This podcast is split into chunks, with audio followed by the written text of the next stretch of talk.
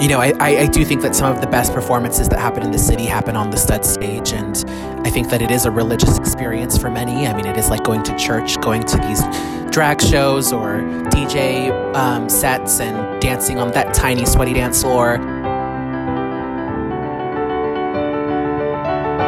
Hey everyone, welcome to Stud Stories. My name is Micah Sigorni, but you can call me Vivi. Stud Stories is a queer history podcast that focuses on the stud bar here in San Francisco.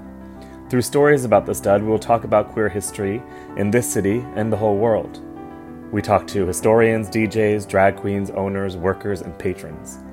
We started the podcast when the COVID pandemic struck and we had to isolate here in San Francisco.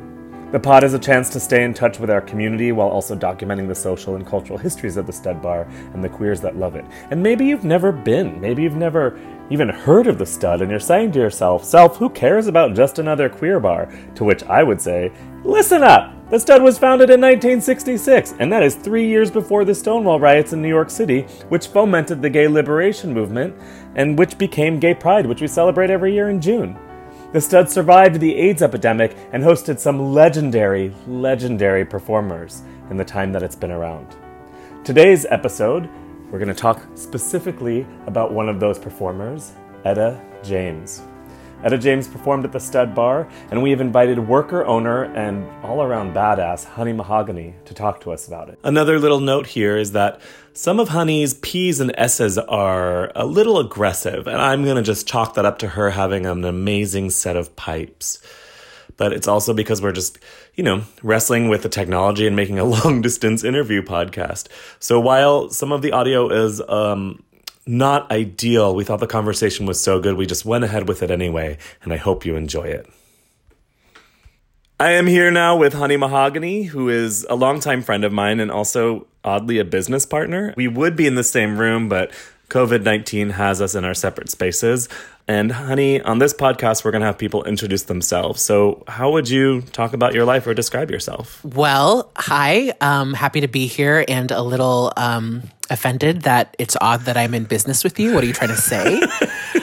um, I just meant we're good. I think of you so much as a friend and someone I like look up to and like like am so palsy with, and then I forget that we're also we co-own a bar.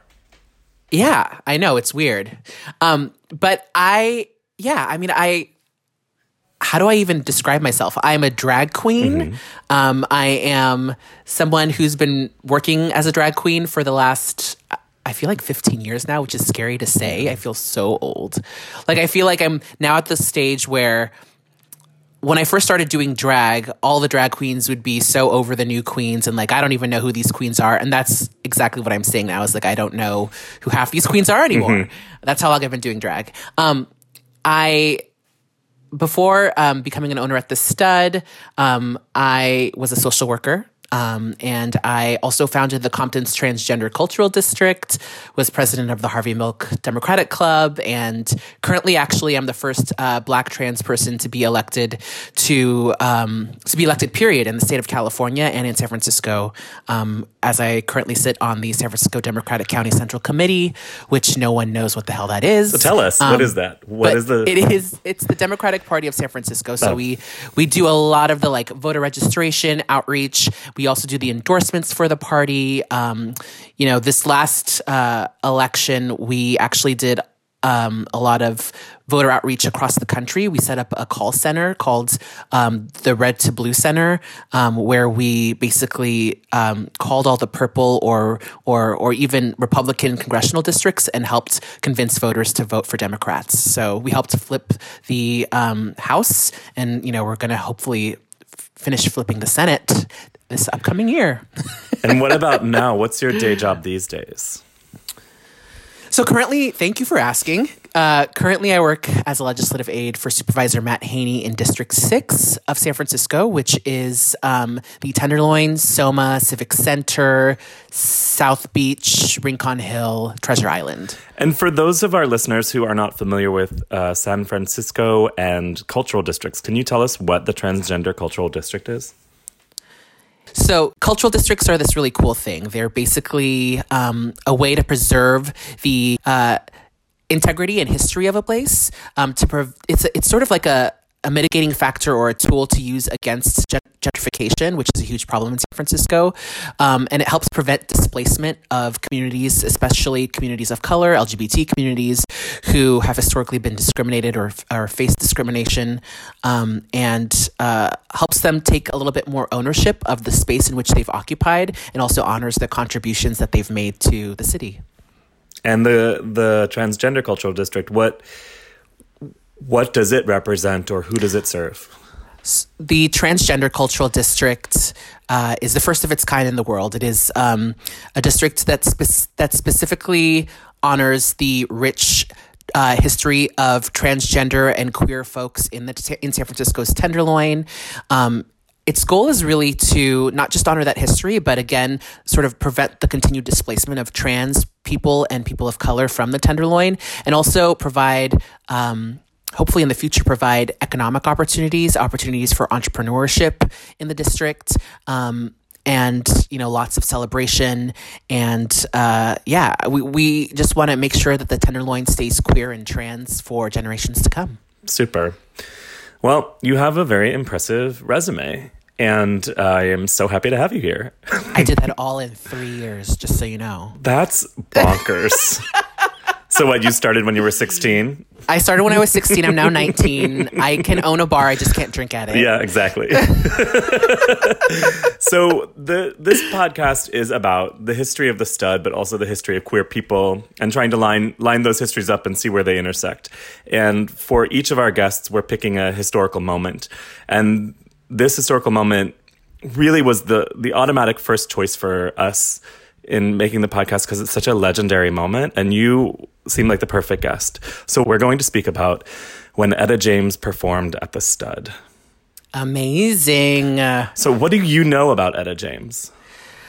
Um, I mean, Etta James is, I think, I mean, she's an icon. She is someone who I think pushed back against a lot of boundaries. Um, she is sort of very much an archetype of the suffering artist, mm-hmm. um, someone who faced a lot of oppression, a lot of personal issues, substance abuse, you know, really, really struggled with heroin addiction.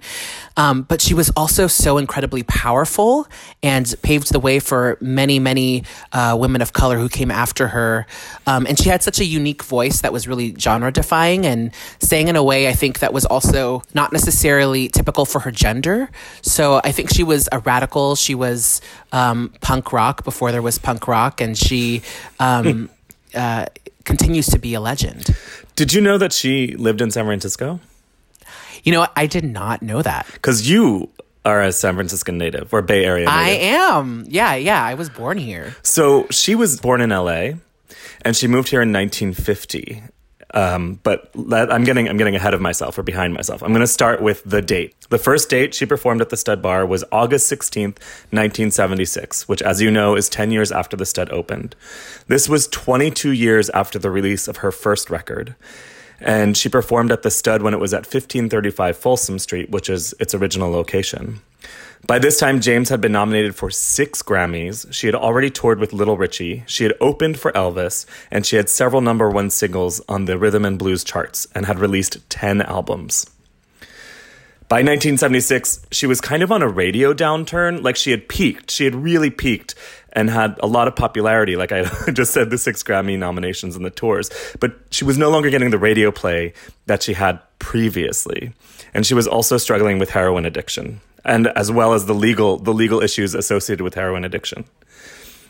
I didn't know this, but two years before that she performed with us at the stud, mm-hmm. she had been sentenced to a drug treatment center instead of time in prison. And she was in the Tarzana Psychiatric Hospital for 17 months, which places her in the psychiatric hospital till just before she performed at the stud. Like no matter where, like if you line up those years at the beginning of 1974, no matter what, you're going to be like within a few months of her her performance date at the stud, she comes out of here. And she says of the Tarzana Psychiatric Hospital that that her time there changed her life. It was a significant moment for her and changed the way she functioned in the world. Though on release, her drug problems continued.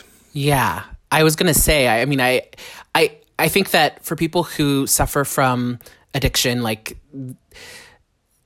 going to rehab doesn't always fix the problem, right? I mean, that's just sort of a first step, and oftentimes people can fall back into whatever um, issues, unresolved issues they may have, um, and then fall back into drug use.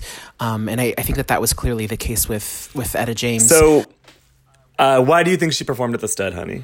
Like, why the Stud? I mean, I think that this was like in the late or mid 70s, right? Or the Yeah, 76. Yeah, 76. I mean, I think that you know, queer people were having a moment in the late 70s. Like it was before the AIDS crisis decimated the queer community. Um, it was right around the era of like uh, um, disco and I think you know Studio 54 and so I think that queer people were being acknowledged um, again, right? Because I think this was also true in like the 1920s. Um, but again, we're sort of being acknowledged as culture creators and cultural leaders. Um, and so I think for her, it was a way of, um, I think being hanging out with the cool kids and also doing it in a way that was both subverse and also um, really, really uh, like pertinent to the moment, right? Um, or in the moment. I also think that maybe she didn't have the clout at that time to be playing the big type of clubs that she wanted to play, and so for her, this was a way for her to continue to work and make money and um, and also express herself.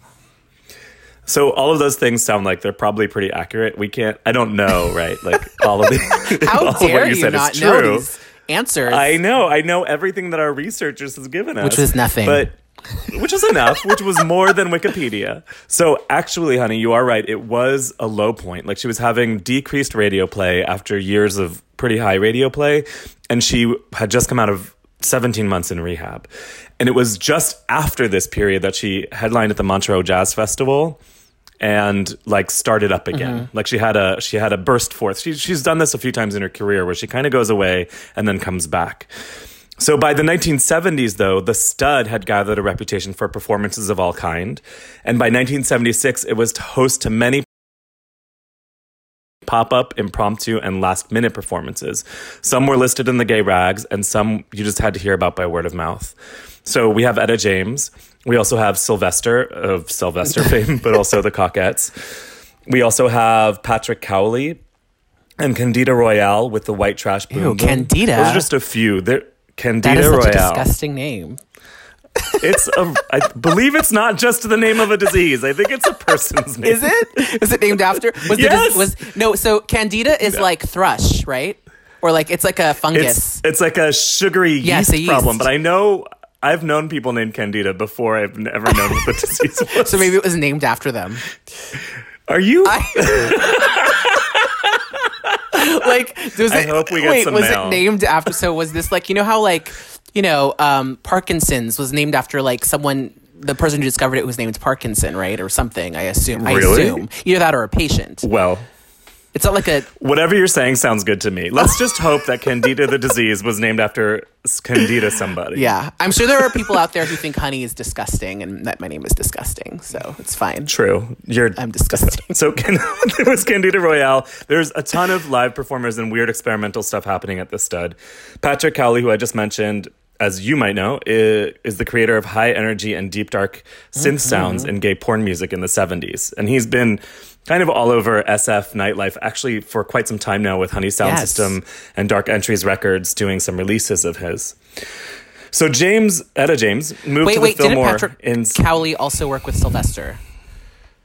Yes, he did. Patrick Cowley also worked Yeah. with Sylvester. That makes sense. So- Porn stars and drag queens all together all the time. Always. And also like later, let's talk about like porn stars. Aren't they just porn actors? So Wow. Etta James the moves to the shade. it's well, I mean, I don't think all drag queens should be called drag queens. I think we are drag performers. and that's some of Can be us queens. are queens. Fair. Yes. Etta James moved to the Fillmore in San Francisco in 1950 and considered the city her home. And in her biography, she says, and this kind of gets to what you were saying earlier about gay people being like cool. I mean, it was after Stonewall and it was before the AIDS epidemic. So it was this really golden age of queer celebration, right? And she says, San Francisco was my only salvation. My strongest fans are there, and many of them are gay men and lesbians. I'm not sure how that happened. I like to think they're responding to my honest emotions. They know what bigotry is about. They understand hard times and heartache. They like it when someone lays it on the line.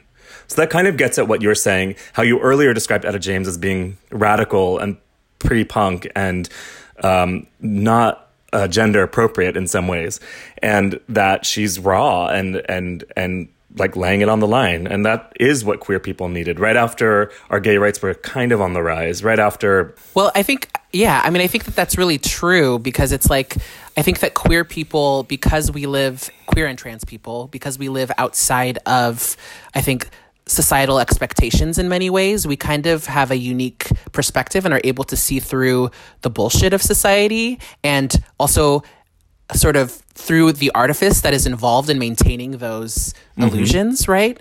Um, and so when it's done ironically, I think we really celebrate the illusion, which is why I think drag is such a huge thing for queer people. Um, but I think we can. I think that also makes us uniquely, um, uniquely good critics, and being able to really identify and connect with really genuine emotional performances and artists. I agree. I agree. Um, that was really well put. I have nothing to say. Thanks. so there's just a little more about James before we depart from her moment at the stud. She actually performed semi-annually at the stud, and she usually performed on Valentine's Day between 1976 and 1984. But she also performed several times throughout the year, and often these were not announced. So she started in 76, goes up through 1984. And most of the remembrances of her performances include some of what you and I, or many people, might consider a very Soma aesthetic, which is that she was filthy and dirty and raunchy. Oh. Yeah. So, the, um, what does that mean? I'll tell you right now. There is an article written by Mark Freeman for the BAR in which he quotes activist Silvana Nova, who says, Imagine seeing a legend, and she was, even then, in such an intimate setting. The stage was smaller than a postage stamp. She was having a great time and seemed to be in her element. The voice! It was as raw and as vibrant as any of her recordings.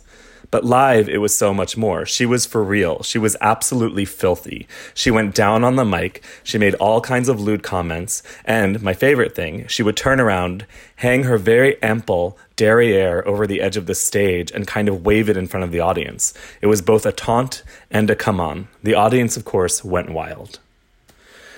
So that was just one of the descriptions we found about her performance being dirty. There were several eyewitnesses who said it was dirty.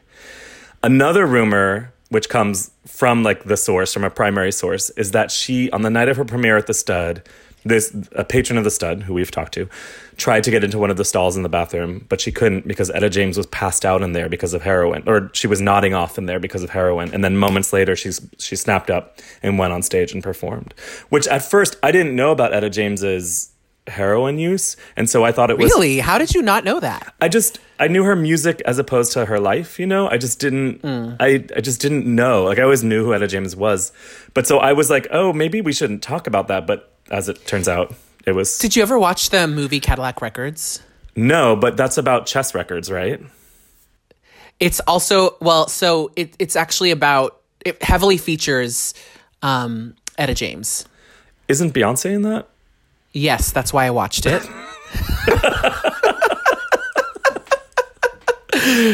I mean, it was. I mean, there were there were other good actors. I mean, okay, not that Beyonce is a great actor because besides Dreamgirls, I generally haven't liked anything that she's been in. Wow. But right, I mean, controversial. Uh, let's be let's be honest. Let's be honest. Beyonce is an amazing performer. Mm-hmm. She's probably the greatest performer of our generation. Agree. Um, I think that she was still working on her acting. And well, I actually think that like any other actor, there are well, there are certain actors who can play any role, like Meryl Streep, who can do anything. Mm-hmm. But there are other actors like oh my gosh, I was just watching someone the other day. Um, oh, Reese Witherspoon, who always plays the exact same character. Mm-hmm. She always plays the really high strung, know it all with like that is kind of likable, but also like you really hate. Yes. Because they remind you of like a mean girl or like someone who you made fun of in school, something like that. I feel like beyond like Beyonce doesn't have the, the the acting range yet. She may one day to do like really complex roles, but like I think that for she was basically playing herself as Deena to a certain extent. And so that was, I think that she did great at that. I actually, though, will say that in Cadillac Records, I think she did do a very good job of playing Etta James, who I think was.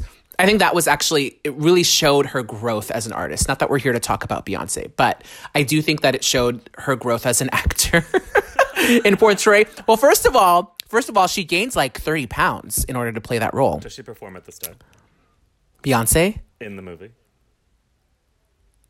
I don't think so. I you know I meant to watch rewatch Cadillac Records um in preparation for this and then I I didn't. I was I will too busy. say, tell you that historically, if she did, it would be inaccurate because Chess Records was this label that I believe it was Chess Records that that Etta James was on for a very long time and made many albums with, and then it folded. I believe the owner died, or there was yes, something. Yeah, he died in the movie. Yeah, so so was this was this her Etta James performing at uh, the Stud was after Beyonce played her in a movie.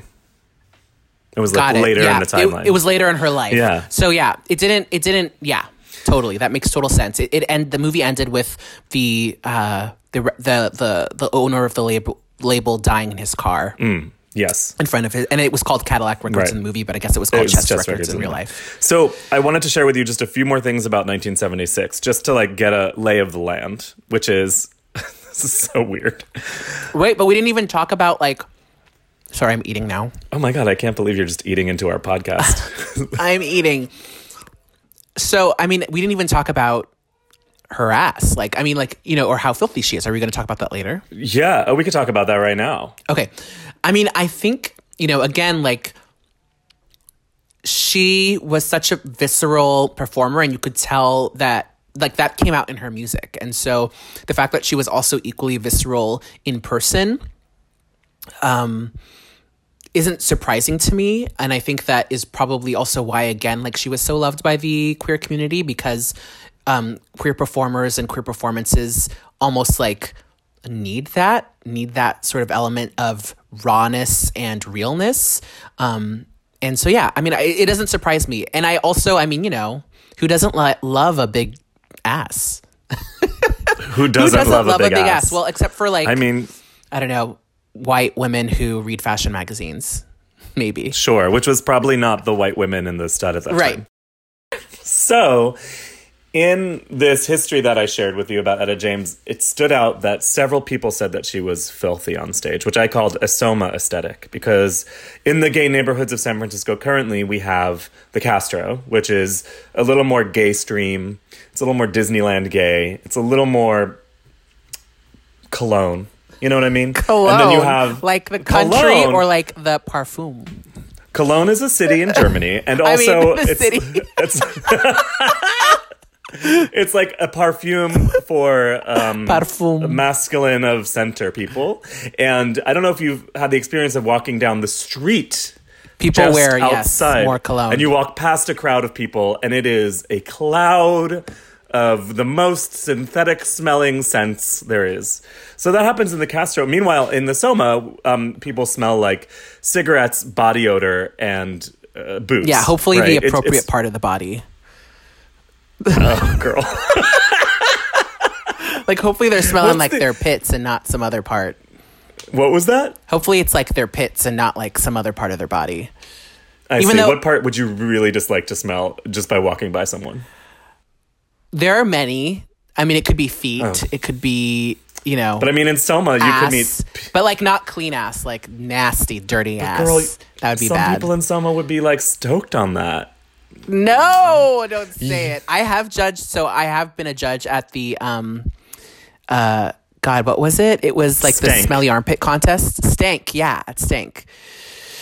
That was interesting. I'm not. No, I'm not normally like a like a stink loving queen, but I'm like you know like a little bit of armpit odor, a little bit is fine. Mm-hmm. You know, it's like I maybe because I am a I consider myself more of a Soma queen than a Castro queen, for sure. Well, it's funny the way we talk about this too, as if it's like very distinctly different. And the truth is, it is. It is.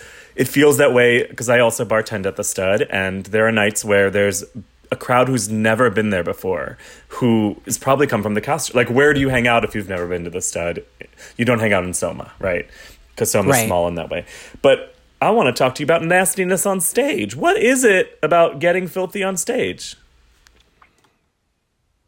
Well, I mean, I think there's definitely a shock factor there, but I think you know, going back to my earlier point, there's like an authenticity to mm-hmm. it, right? I mean, I think when people are nasty on stage and you know, I think when I think about nasty performers, you know, I think about people like Ray Light or suppository spelling. I mean, there's so many, really. Um, but like, it is a a lot of the time. A lot of the time, it is a very um, slapstick, but also um, lowbrow, sort of like I'm to show, I'm to talk out of my asshole literally on stage, or I'm to shit into a cup and then eat it, or whatever. You know, like all of these things have happened in performances, not all of them at the stud. Um, I think that the shock value of those performances are really entertaining sometimes. And I think that people come to the stud for a ver- because they know they never know what they're going to get. They don't know if they're going to get like some gorgeous glamorous queen singing live and looking stunning on stage. You. They don't know if they don't know if they're going to get some, you know, slightly socially awkward queen dressed up as a clown on stage. they don't know if they're going to get um, some queen who is naked except for a jock strap, lip syncing out of her asshole on stage. Suppository spelling. Suppository mm-hmm. spelling. Um, so you know, like, and I, I think that that's what makes the stud so attractive is that we do have this incredible variety of performers, and it keeps things interesting, and you know, um, makes sure that there's something for everybody, and it's you know very dynamic. I, I and I think that's what makes a good performance, and I think that Etta James knew that, and I think that you know she is a very or, or was a very curvy woman who had a lot of stage presence and power and sass. And so she used like every bit of you know she used everything that she had in her performances right? Um it was her living and she enjoyed it. And so of course she was going to get nasty and dirty on stage because she enjoyed it and she knew that the audience enjoyed it i would too. say that she i would guess that she was reading the room she was reading you know, because she's probably very good. when she performed open for Elvis. I doubt she um, hung her ass off the stage, or oh, she probably did. So? I mean, yeah, I mean Elvis's whole thing was like thrusting into the air. Like people used to like people used to not let their children, especially their teenage daughters, go to Elvis concerts because he kept like wiggling his hips in a very inappropriate way. In a way that he stole from a black man. Oh, Elvis. We could have a whole. Yeah. I'm sure there's a podcast or a thousand about Elvis. So uh, there's also a few like there's also the the diva worship aspect, right? Like Etta James, could we call her a diva? Like I, will consider you the diva expert in this part of the conversation. Like, what makes a diva, and is Etta James a diva enough to be like? Was that a read? No, it was a self read. Girl, I wouldn't know a diva if she walked all over me. Everything you say, Vivi, is like has a double entendre. is so shady. How is that shady? I said you're the diva expert. Okay, so what, what kind of expert would you prefer to be for the sake of this conversation? I mean, you know, I, I, I don't know. I, I'm maybe the black expert because I'm the only black person sure, in this conversation. Let's, I'm certainly not the, the diva. The diva, the black diva expert. That's you. Okay, sure. Um, what makes her a diva? Is that the question? Well, do you think she's a diva? It. I mean, obviously. I mean, okay, so this er, all all all roads lead back to Beyonce. Um, she is clearly a diva, um, and it's very much not just the fact that she is legendary and an amazing singer and deserves all those accolades, but also I think had a very very strong sense of self and, and even even even though I think some of that was perhaps also an illusion, right? Because she was obviously suffering and or at least a defense mechanism and she was obviously suffering and there was a lot of pain going on there and probably self-hatred, but I think there was also a tremendous amount of sort of like this is my stage and I am Etta James and, you know, I am powerful and I should be respected and sort of like this demanding presence, which I think is what a diva is, right? Is a diva com- demands and commands a stage. And um, when Beyonce, you know, performed as her in Cadillac Records, I think that she was very flattered that the, that Beyonce, who is, you know, gorgeous and beautiful and super talented, played her in a movie. But then when Beyonce sang at last at the presidential inauguration back in 2009, I think. Yeah, 2009. Um, she read her to filth. She was like, I think she said, um, they they let that bitch sing my song. was were her exact words. She said it in a performance. I mean, there's a video of it on YouTube. She's just like, "Can you believe that bitch? They let that bitch sing my song." Like she like read Beyonce to filth because she was so upset. I mean, and I get it because it's like also it's like yeah, that was Etta's song. Did you at least consider making it a a, a medley and that Etta so Etta could be a part of it? um, but yeah, so mm-hmm. she's in all ways a diva from the um, powerful, commanding performances to the um, not so subtle shade that she throws on stage while she's being recorded. You keep bringing up Beyonce, which is great. I love Beyonce.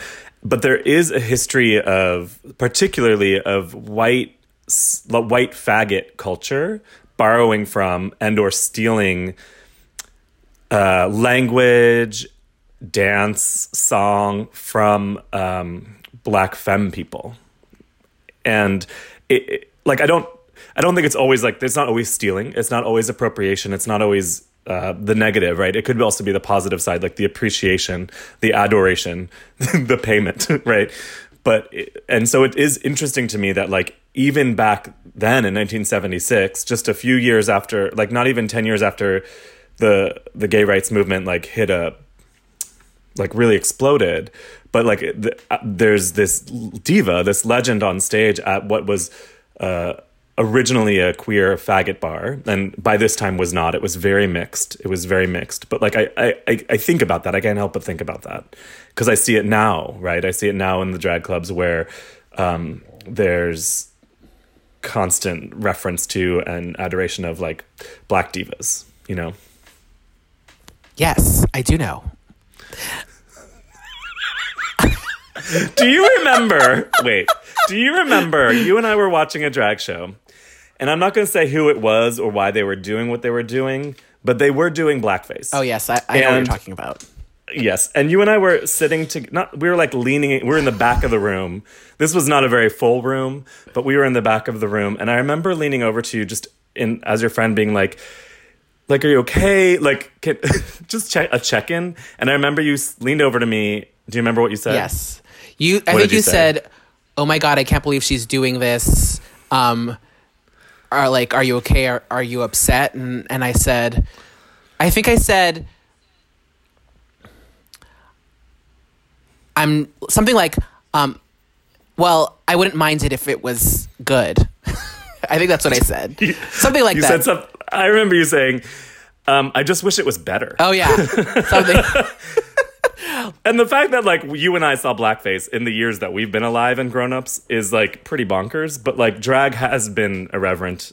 But like I remember that moment, particularly with you, and being really like struck by the complexity of it. You know? Well, yeah. I mean, well, first of all, the person who was on stage was a drag sister of mine, and I knew. I mean, like if she were to do that, it was also, I think, a time in which people were feeling very, they're like post racial oats. Mm. And so there was a lot of that kind of shit happening. And I think we were sort of like, maybe I was sort of like trained to like give people the benefit of the doubt in that scene as a black person in a predominantly white mm. scene, mm. um, especially for people that I was close to. Um, and I do think that, so, and also to be clear, like she was impersonating me, oh. right? Or, or, impersonating Ronnie or something. Mm-hmm. I, I, it was like an impersonation show. Mm-hmm. So there was that layer of it as well, right? So it wasn't like she was just doing a blackface number for the sake of doing blackface. She was actually impersonating like it was an impersonation night and she was impersonating a black performer who was her friend. That being said, I don't think that shit would go down in like 2020. Um, and with, I mean, it just wouldn't happen. Like if people did that, I think they would probably get like literally ripped off the stage. But, you know, I, it, it's interesting because I remember feeling that way. I think also as someone who grew up in San Francisco and I think didn't experience ex- definitely experienced racism, but not to the extent that someone like Etta James would have experienced racism. And being shocked at the way in which certain people did react to blackface, particularly like I did a number. I did Strange Fruit, and I did it in like com- like completely black makeup. It wasn't even blackface. It was just like blackness. And I remember like there was some white queen who was just like shocked and like making a fuss and just like I can't believe she's doing blackface. Was it with was I with you? Oh no, was it? With, I was there. You were there. I was definitely there. And like she was just like not having it. And it was either you or Spaz who was like um she's black. and they just didn't even care. Like they didn't get that like they didn't think it was okay for whatever reason. So i mean all that to say that i think that the the, the context of the situation is important. Um mm and uh, and also I think the times. Um, but you know, going back to your original point about um, the worship of sort of like black women in particular, black bodies in general, and also, I mean, I think women specifically by gay men um, is very much a part of the overarching gay culture and queer culture. Women have been oppressed for so long and for so like such a long part of human history, and yet have also been like been put on a pedestal um, in a way, uh, you know, and not necessarily in a good way. Sort of like for um, the male gaze, being a disempowered person, all of a sudden having power and being the center of attention and being able to command a room as a disenfranchised class. Um, is something that speaks to queer people because they are so deeply disenfranchised, right? And so they can really, even if they're not black and they're not women, they can deeply identify with the experience of being oppressed um, and also maybe even hope that they can exploit their own prisons um, to basically build an empire on top of and and and sort of rise above and make themselves powerful. So I think that's sort of like the obsession that gay men specifically have with black people and black women and women in general. So you're just the way you said that. They're going to exploit their own prisons to make an empire upon other people. That's what you said, right? Not other people. Well, to make to so yes, so they're going to exploit the situations that they are in to build an empire on top of the prisons um, within which society has put them. I see. Um, right? So like they are, yeah. So basically, like if you're a woman and you are oppressed, you you you you know legally don't have very many as many rights as your husband. You can't vote. You can't you know have control over your own body. All these different things. Own property. You know at some point in history. Um, but like if you're really really beautiful and like um, you know, maybe an amazing artist, you can be celebrated, and that celebration, you know, if you if you work it right, can really give you a lot of power, right. so that you can use like powerful people or men or money or whatever it is to do what you want and have your own agency, even within a system that is meant to rob you of that agency. Mm. Um, I think, and, and I think that is the story that gay men find so again so compelling because I think that they're trying to figure out ways in which to do that for themselves. Um, you know, it's like the story of like Marilyn Monroe. Like Marilyn Monroe, like sold the story of being this dumb blonde, but really was using her sex appeal and her that story to like become one of the most powerful women in the world and mm. was hmm. able to really change the world in a lot of ways. I mean, even when it came to integration, like at um, not Etta James, but Ella Fitzgerald really like Marilyn Monroe helped to launch the career of Ella Fitzgerald um, because she loved hearing her. I mean, she thought she was so incredibly talented, and um, Ella Fitzgerald was like not. I mean, she was black. She had to always go in through the kitchen. She wasn't allowed to, you know, play in certain clubs, or certain clubs weren't booking her because she was black. And um, Marilyn Monroe, I think, in somewhere in Hollywood was basically you know told told to the bar like if you hire Ella Fitzgerald to play I will be there every night that she performs and I'll sit in the front row.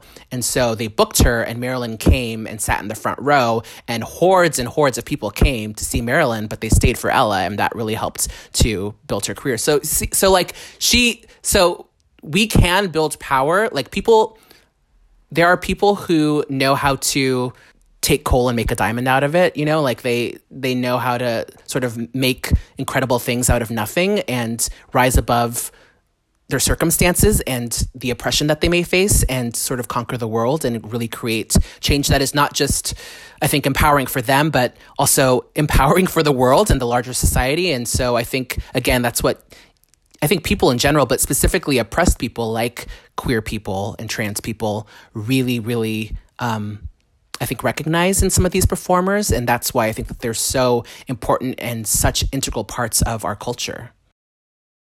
I should write a fucking wow, book. You. Have you not yet? don't don't steal my ideas and write a book, Micah. awesome. I will not steal your ideas. You're like, they're shit ideas. Honey Mahogany. Yeah. no, I'm not going to write about people building their prisons on top of their their their empires on top of prisons. yeah, like ima- no, but imagine me trying to get away saying what you just said in the same way. People would be like, "Shut, Shut up, up, you white man." Yeah. Excuse me, I'm a drag queen. I wanted to um, ask you, like, so we were speaking about Etta James. You're talking about power, and like some of the things that you just said really resonate with her earlier biography, which is before she moved in 1950, and she was quite young at that time, she had already been abused and abandoned, and her life was not great, right? And her life spans several different important decades for civil rights and also queer rights and women's liberation. Like her whole, like she died quite, like, you know, she moved here in 1950 and then she's performing in 1976 and in between those times just those times alone those 26 years so much had happened for human rights as a whole and um, i don't know i just think it's it's it's interesting that, that that that by the time she came to the stud all of this had already happened in her lifetime. Like the changes and the shifts in power were beginning while she was growing up. Yeah i mean it was definitely uh, a time especially i think for our country where um, things were really volatile and um, things were changing very quickly for you know when it whether it be um, the women's rights movement, um, the civil rights movement, the queer, um, the gay liberation movement. There was a lot going on. Like people were trying to get free and like break their chains. Um, and I think that Etta James was caught in the middle of a lot of that. I mean, from what I remember from Cadillac Records, um, she. Because I didn't read her biography or anything. I'm assuming everything in Cadillac Records was true, except yeah. for the name of, of the record company. Sure. I mean, she was raised by a single mother and didn't know who her father was. Um, even though there were rumors that he was like this really rich white, maybe gangster mm. who owned a club. Mm-hmm. Um, yeah so she she and and also like so she was half white right so she was she was clearly light skinned she was half white so I think that she played out a lot of those tropes that we, you know, that sort of carry forward in terms of like what it what what life experience is like for mixed race people, especially um, during that time where they feel like they don't really have a place, right? They feel like they maybe aren't treated very well by the black community because hmm. of a variety of reasons. They're not accepted in the white community either. And so they struggle sort of to like really find their their their people or their community or their home. Um, and then on top of that, you know, there is that like, well, but also like maybe you are more palatable to the white audience because you are light skinned and you know your hair straightens out really nice and you know blonde hair looks good on you or whatever you know like all those things. Um, so I, you know, I think that again, there was a lot of layers to yeah. this onion of Etta James that contributed to both her success, but also to her drug addiction and um, you know her eventual death. I, I like can't help but think about like seeing you sing at the stud.